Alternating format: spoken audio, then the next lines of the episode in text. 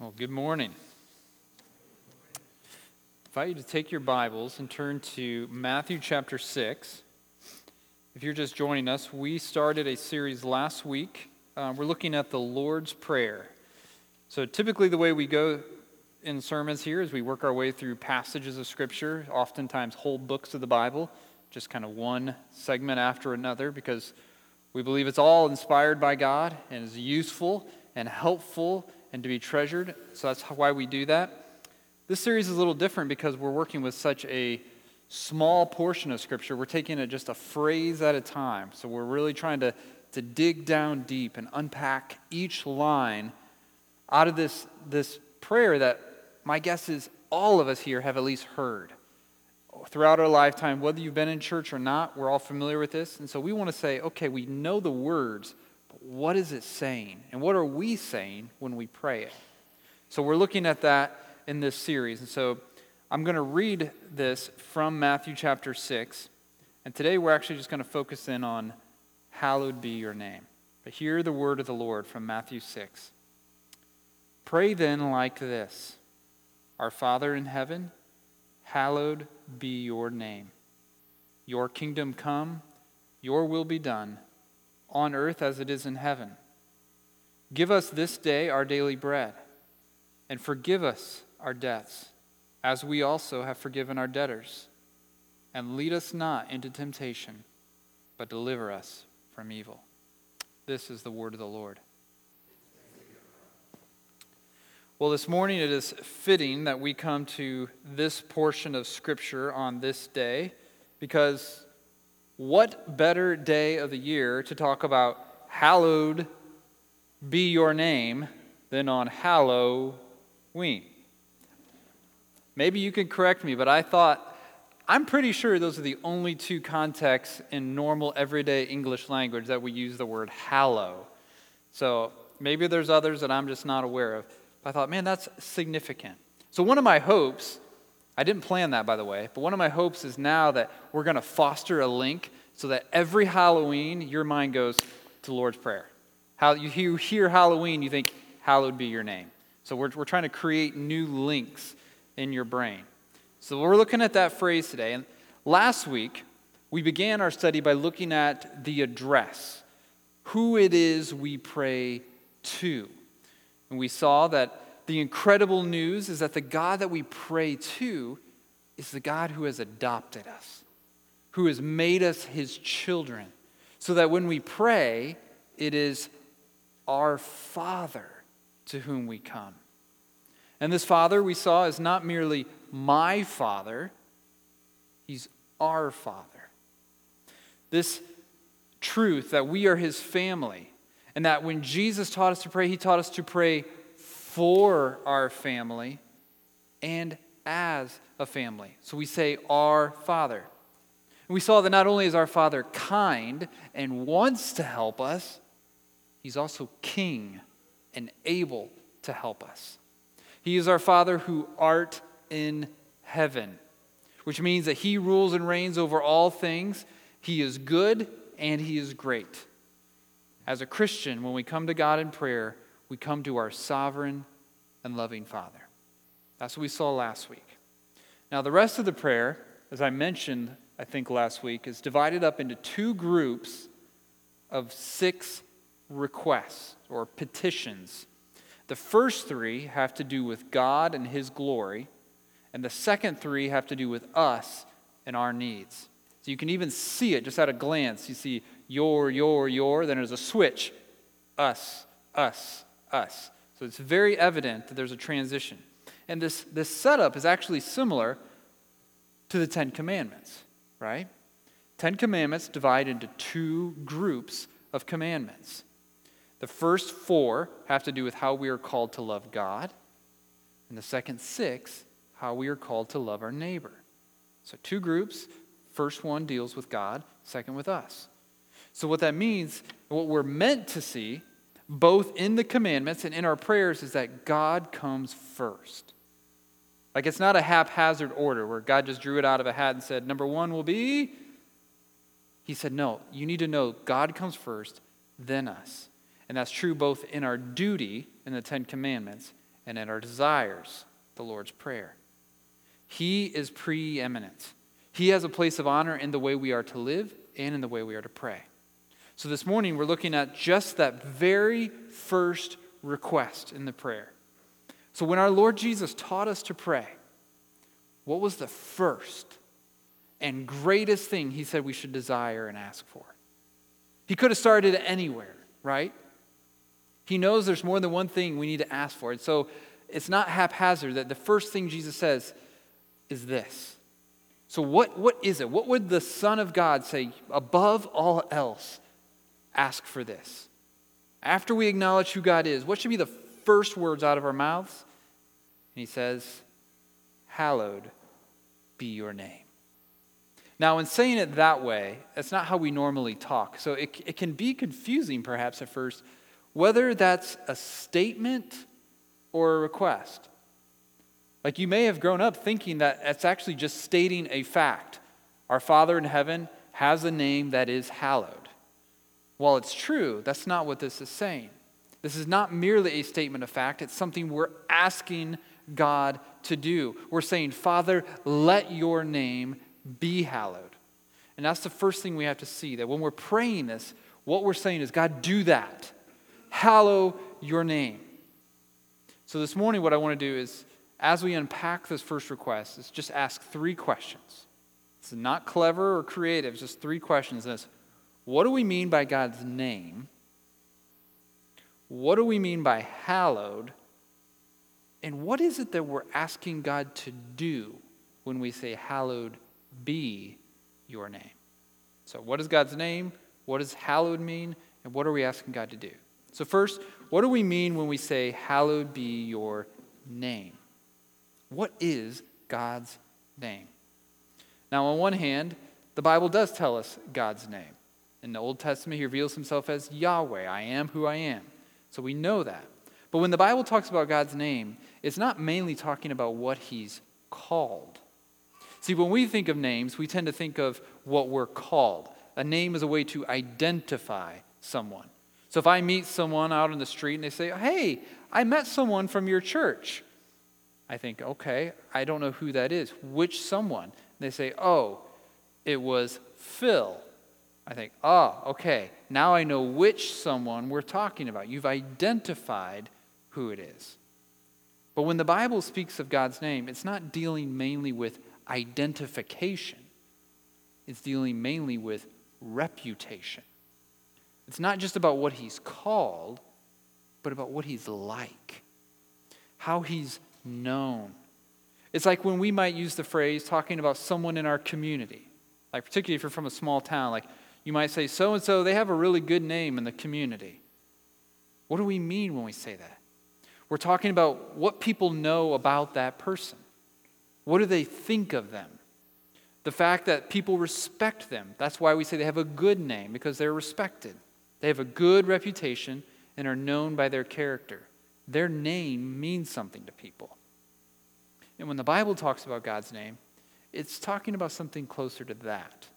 God's name is all that He is and all that He has revealed Himself to be. It's His reputation, His fame, His honor. It's Him. So when we sang earlier, Blessed be the name of the Lord, we're not just saying, like, Blessed be this thing by, that God has called. We're saying, Blessed be the Lord but we're saying the name of the Lord because that's all that he's revealed himself to be.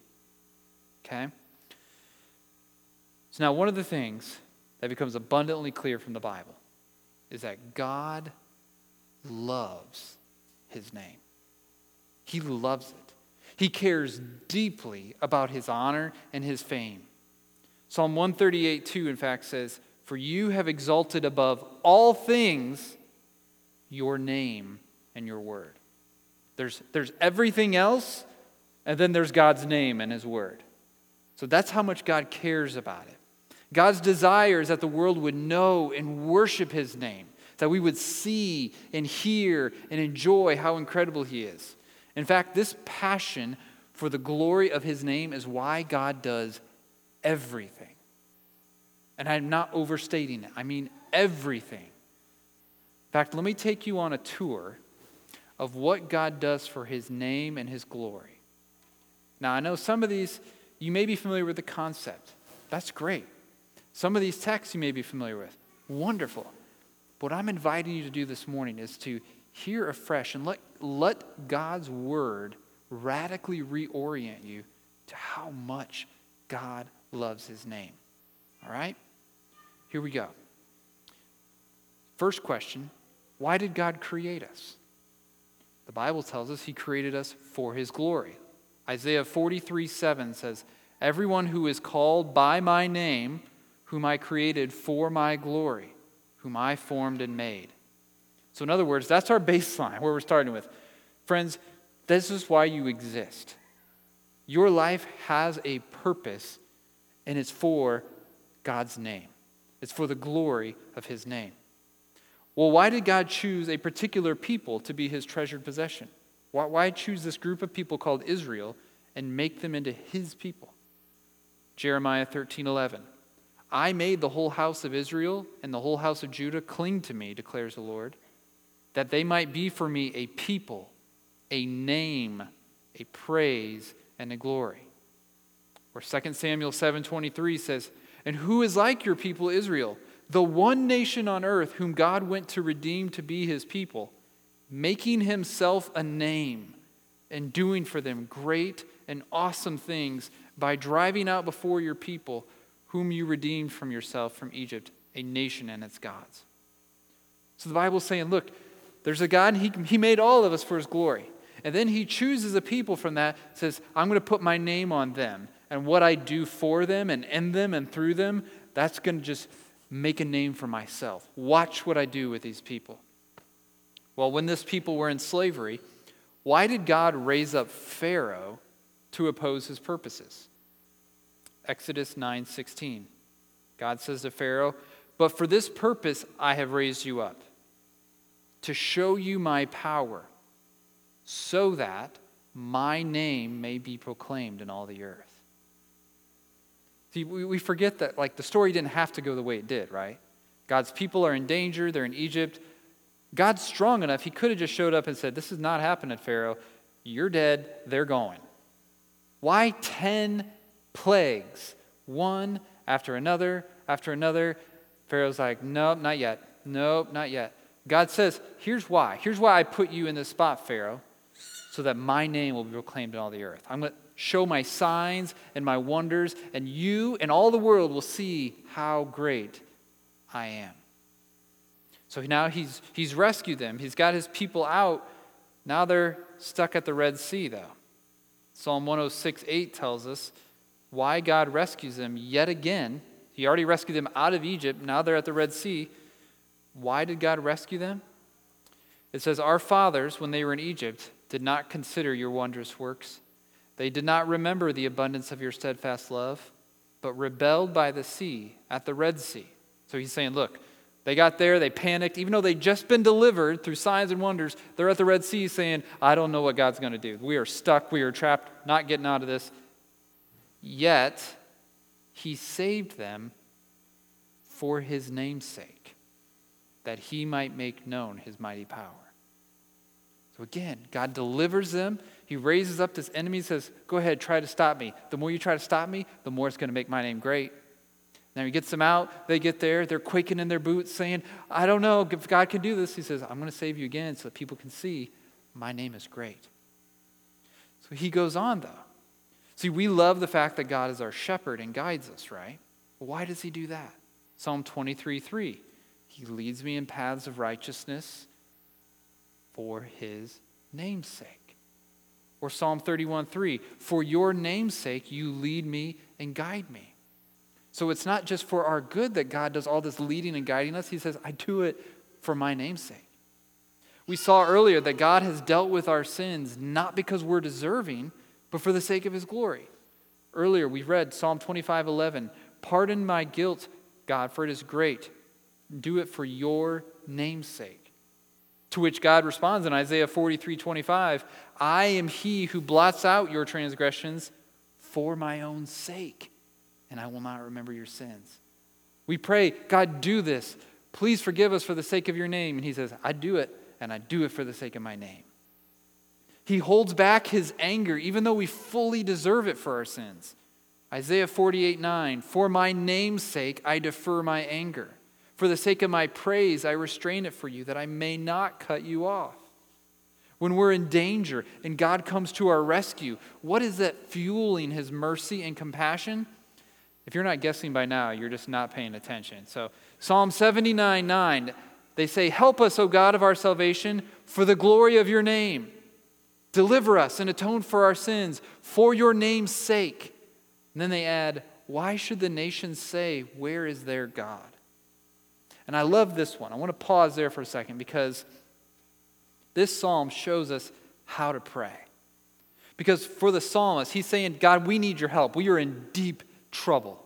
So help us for the glory of your name. Deliver us and atone for our sins for your name's sake. Do it, God. Do it, God. But he doesn't just say, like we pray, God, if you don't do this, here's what's going to happen to me. But did you catch that's not where he goes? He says, God, help me, help me, because if you don't help us, they're going to say, Where is their God?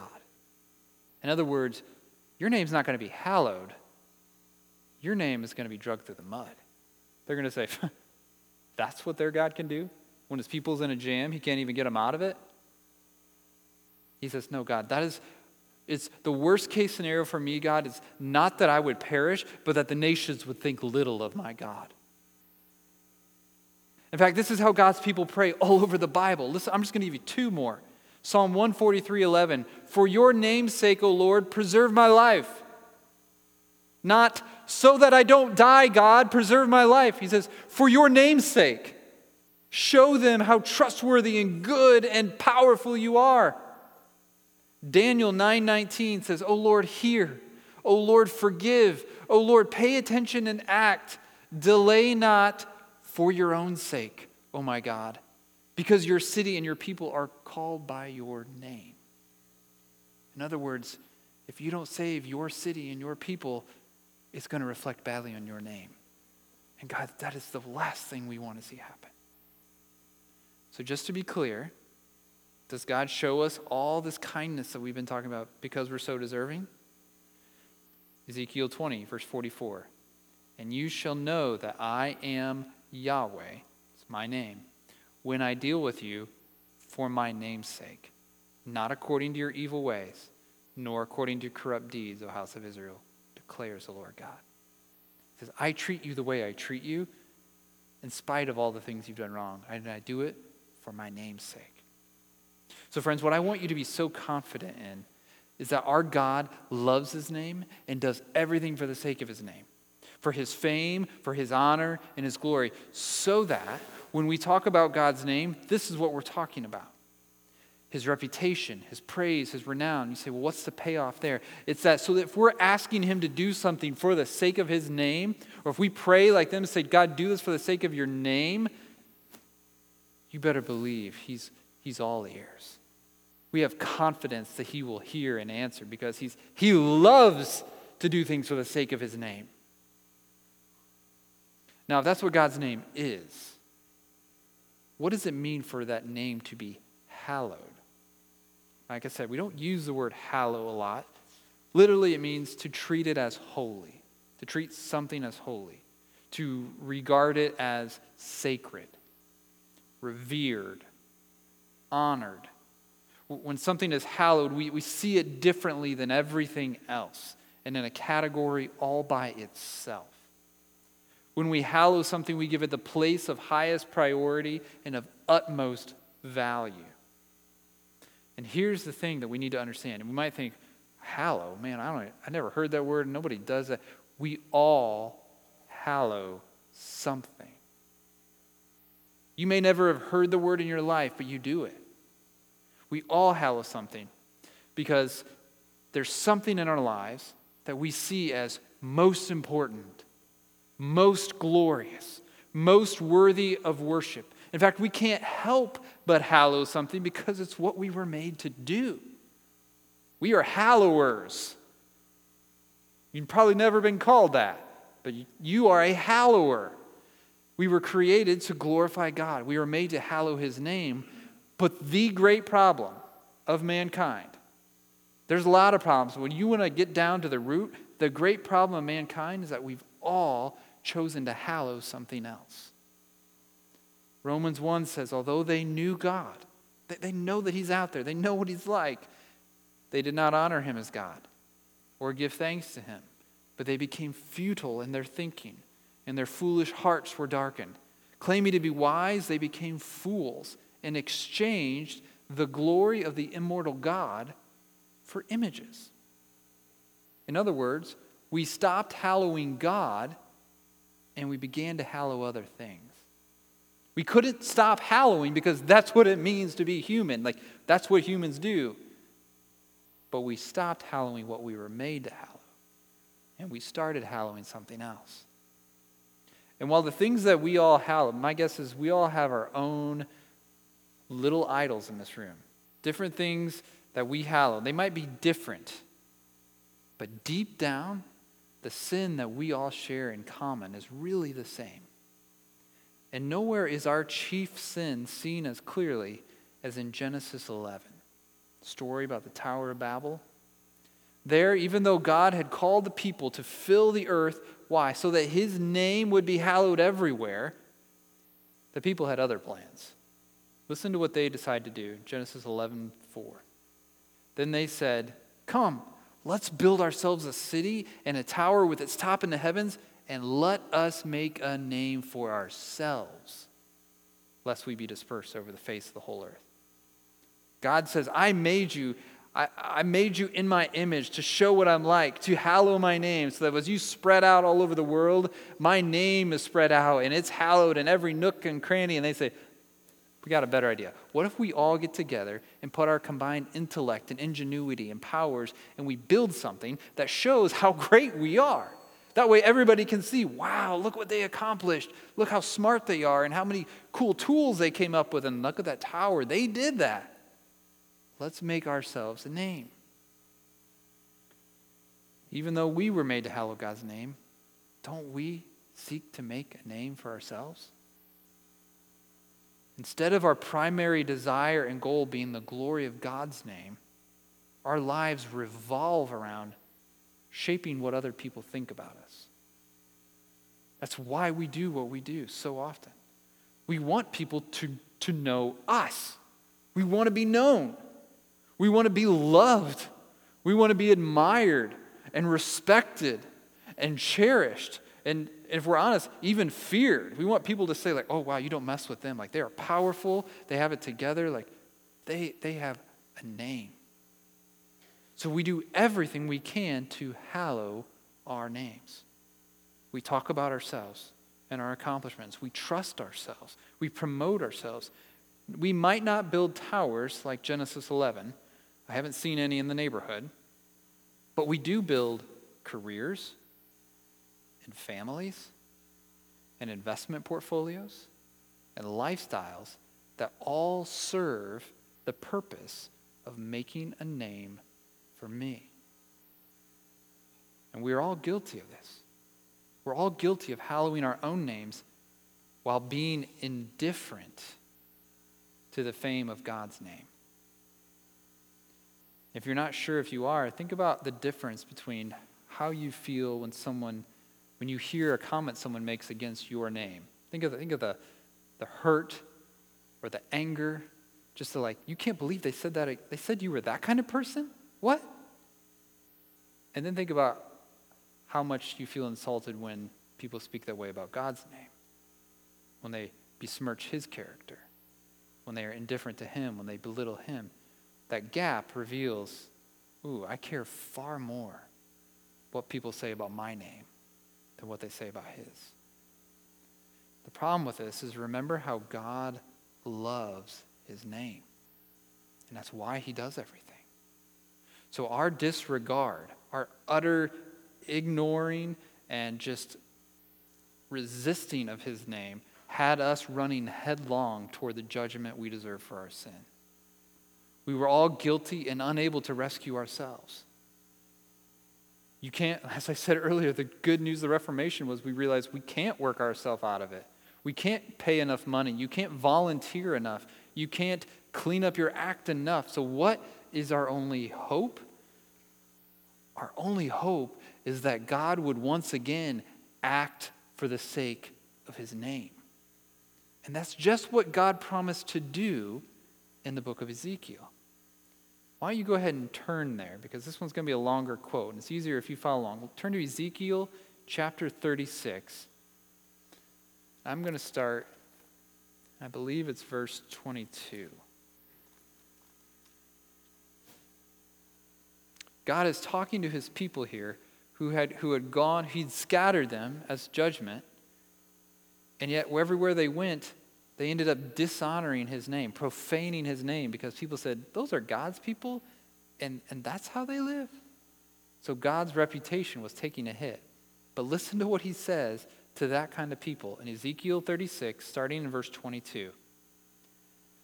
Therefore, say to the house of Israel, Thus says the Lord God It is not for your sake, O house of Israel, that I am about to act, but for the sake of my holy name which you have profaned among the nations to which you came.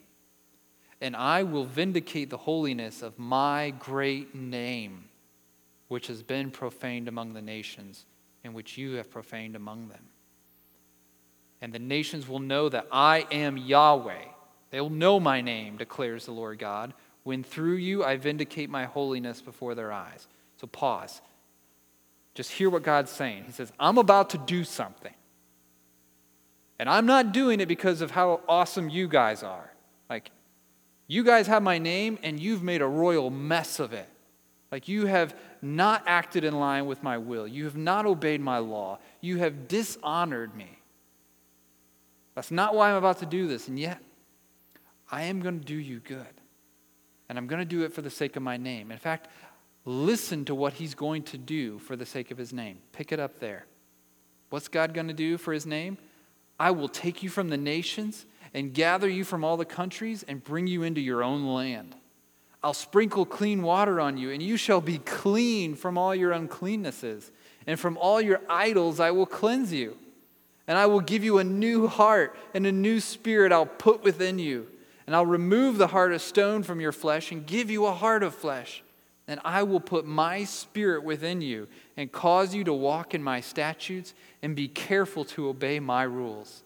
You shall dwell in the land that I gave to your fathers, and you shall be my people, and I will be your God. This is stunning. God promises these people, remember who he's talking to people who had profaned his name by their sin. Instead of making much of his name, they had belittled it through the way they live. But he doesn't just say, That's it, you're done, and reject them. He doesn't wipe them out. And he could have. Instead, he says, No, here's what I'm going to do for you, sinful people. I'm going to gather you, I'm going to cleanse you, I'm going to make you clean. All the stuff that, that has dirtied you and my name, cleaning it all your idols, these other things that you've hallowed, I'm going to get rid of those. Instead, I'm going to give you a new heart. A new heart that wants not to hallow some cheap imitation, but that wants to hallow me and my name, to walk in my statutes. I'm going to give my spirit to you so that he will help you hallow my name. And therefore, you will be my people, and I will be your God. So that's an amazing promise. That's what we look forward to. That's what the whole Old Testament is tipping us towards, saying that's what we need. Like we've shown throughout the whole Old Testament, we won't hallow your name, God. Left to ourselves, we find other imitations to hallow.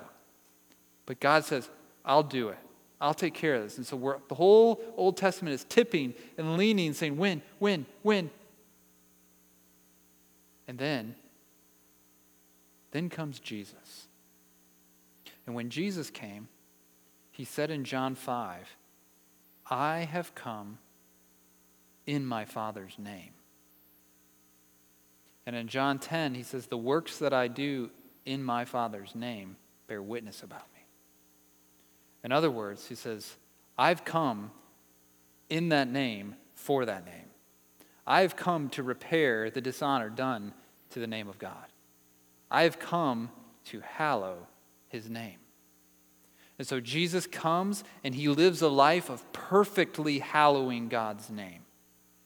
The glory of God's name was the motivating force in all that he did.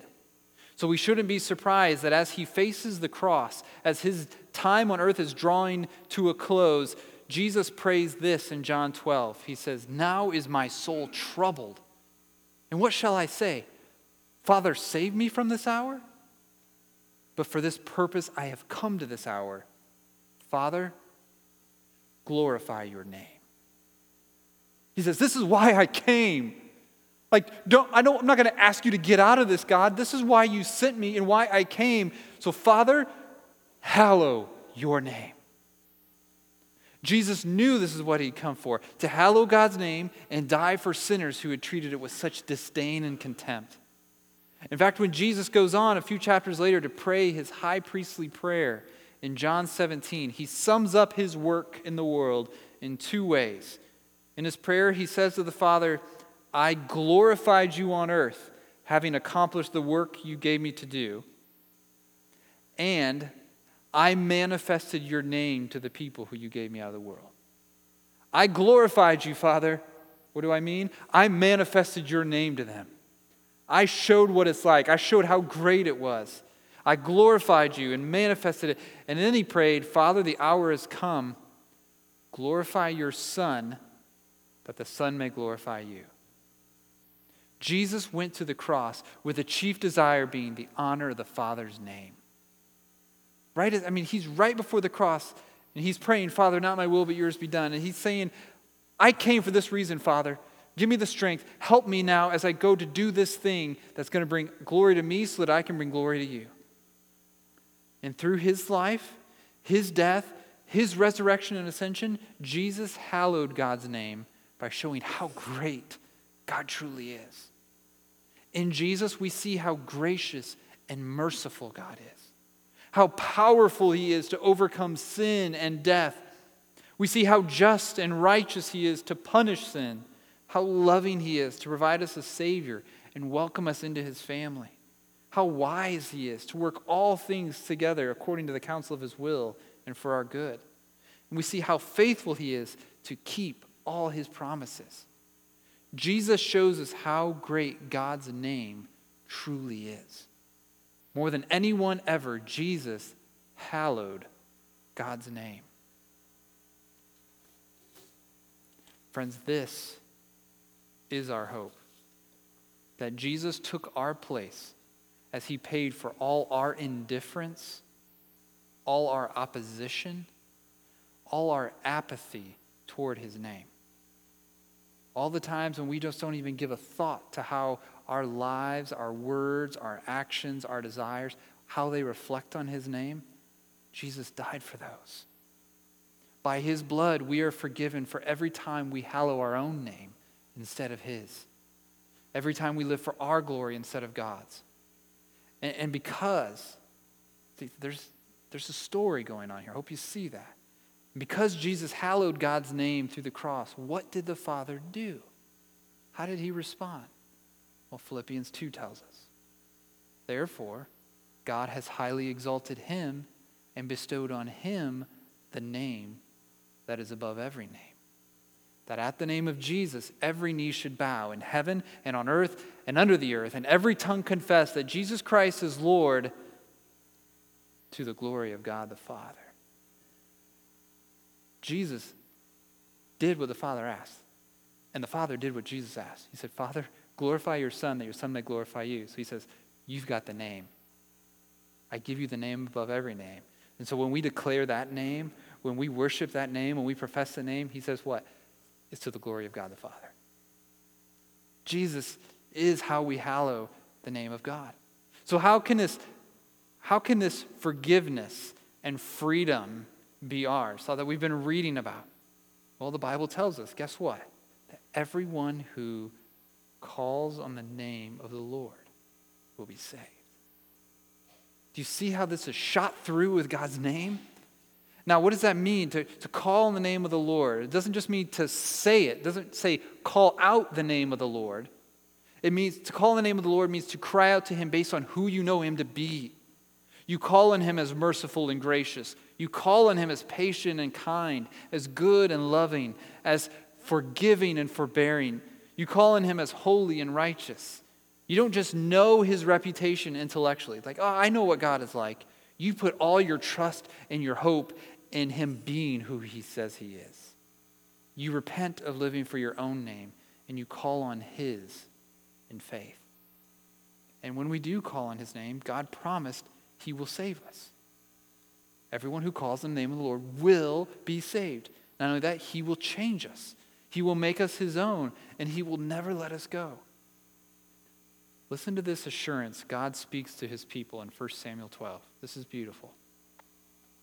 Samuel said to the people, Do not be afraid. You have done all this evil. He's telling them, like, you're as bad as you think you are. Like, I'm not going to sugarcoat it. Yet, do not turn aside from following the Lord, but serve the Lord with all your heart. And do not turn aside after empty things that cannot profit or deliver, for they are empty. For the Lord will not forsake his people for his great name's sake, because it has pleased the Lord to make you a people for himself. He's saying, no matter how bad it's gotten, no matter how far off the path you've wandered, he says, God will not let you go. And He's not going to do it because His name's sake. He's put His name on you. If you were in Christ, you bear the name of God. And so for Him to just let you go and not care would not only be unkind and unloving, it would be a dishonor to His name. And God will not share His glory with another, He will not let His name be dishonored. So we have hope that God, you're not going to let me go because of your name's sake. I belong to you, and it would reflect poorly on you to let me go. So this gives us confidence that He will hold us fast. So finally, that brings us to one last question. When we ask God to hallow His name, what exactly are we asking God to do? When we pray that, when we say, Hallowed be your name, what we're asking God to do is, God, show how great and how glorious you are. Make a name for yourself.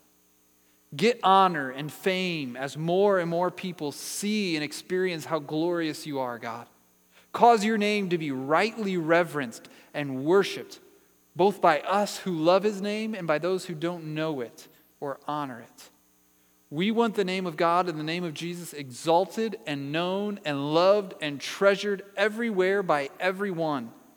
The passion of God's people is found in Isaiah 26 8, where it says, Your name and remembrance are the desire of our souls. Is that your desire? That's what God's people say is God, your name and your remembrance, that people know you. That's the desire of our souls. That's what we're asking for when we say, Hallowed be your name. We want to see God put in a place of highest importance and honor in our own hearts and in the hearts of others. We want Him to be famous, and celebrated, and esteemed and cherished. So, how do we apply this? Well, first and foremost, we pray. We pray that. We ask God to make this a reality in us. Hallow your name is not just something we want to do out there. It's say, God, hallow your name here. Oh, give me this love for you, this vision of you. And God, do it around all around me. Do it around the people in my church. Do it in the people in my neighborhood. And God, do it in the world. We want to see your name hallowed in every corner of the world. But beyond praying, we should also ask how can we hallow God's name in our lives?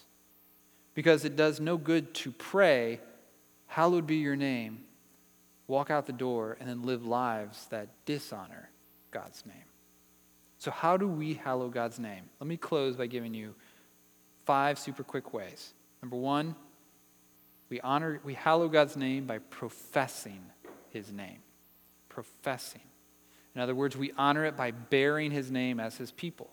When God saves us from our sin, we show and tell what he's done for us by being baptized into the name of the Father, the Son, and the Holy Spirit. We take God's name upon us and we say that He is now our God and we belong to Him. We are now His adopted children. And we join a local church where we bear His name with other brothers and sisters. That's part of how we profess Him. So that through baptism and membership, we declare to the world that Jesus is our King and God is our Father. We belong to Him. Just like it would honor a man that a woman would want to take his name on in marriage, we honor God's name by wanting to take it for our own. We hallow his name by professing it as his people. Number two, we hallow God's name by loving and prizing his name. We profess it and we prize it. Psalm 119:32 says, "Turn to me and be gracious to me, as is your way with those who love your name." That's what God's people do. And when we love God's name, what it means is we prize it above all things. More than anything else, we want God to be made much of and worshiped. That is our highest aim in life. Is not to be as successful in the world's eyes, not to be as famous or as wealthy or as respected. We say, God, we want you to be made much of. And one way we prize his name is by showing that we love it even when things are hard. Sometimes when things get hard, that's when our real loves and desires come out. Because we don't have the thing we most want. And it becomes very evident. But what we show, when, when we prize God's name, even when things are hard, we say things like, even when the road's marked with suffering, where there's pain in the offering, we say, Blessed be the name of the Lord. And when we do that, what we are declaring is that we prize His name more than our comfort. We prize His name more than our ease. We're not concerned, like, Lord, you can have everything else as long as you are magnified. So we praise, we prize His name, we profess His name, and third, we praise His name. Psalm 113.3 says, From the rising of the sun to its setting, the name of the Lord is to be praised. In other words, God's name is worthy that's a really important word, worthy. Not just like, oh, something Christians do. It's like it's what we ought to do because it's deserving. It's worthy to be praised everywhere by everyone at all times. And we praise God's name by telling of his goodness toward us. Psalm 96 says, Sing to the Lord, bless his name, tell of his salvation from day to day. So when we sing songs together like we're doing this morning, or when we talk to each other after the service or over coffee and talk about how great our God is and what He's up to in our lives. Or when we tell our neighbors who don't know Him, can I tell you how good and gracious my God is? When we're talking about Him, we are hallowing His name. Fourth, we trust His name. We trust His name. Psalm 9:10 says, "Those who know your name put their trust in you, for you, O Lord, have not forsaken those who seek you." Psalm 33 says, For our heart is glad in him because we trust in his holy name. Trusting in God's name hallows it because it shows that he is worthy of our trust. When we say, no matter what's going on, we trust in the name of our God. Some trust in chariots and some in horses, but we trust in the name of the Lord our God. It shows that he's a God who keeps his promises, and he's never going to forsake us. Trusting him shows that he's a God who will always do what is best for us and is able to provide all we need. shows that his name is reliable. And fifth, fifth way we hallow God's name is by obeying him. By obeying him and doing that which he calls us to do. Matthew 5 16 says, Let your light shine before others, so that they may see your good works and give glory to your Father who's in heaven. In other words, when we live in obedience and do the things God's called us to do, when we do those good works, it shows that God is worthy of our obedience, and it shows that his ways are best.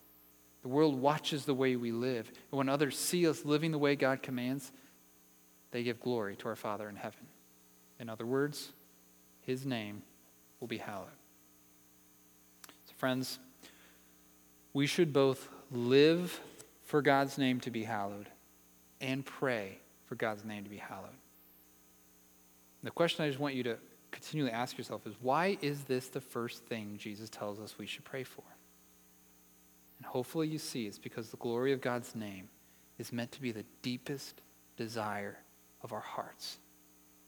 We want, above all things, for the world to see and celebrate how great is our God. Would you pray with me? Father, we ask that you would do this.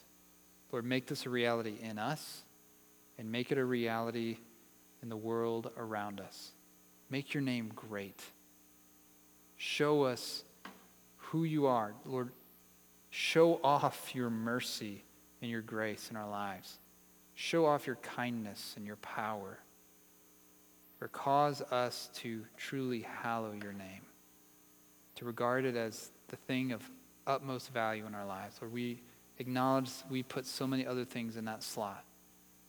Would you be gracious and help us to take them out today? Would you help us to repent of hallowing other things? Help us to repent of hallowing our own name, of working so hard and thinking so often of what we can do so that people will think well of us. Instead, Lord, may our burning desire be that people think well of you, think rightly of you, and worship you rightly. God, help us now, we pray. In Jesus' name, amen.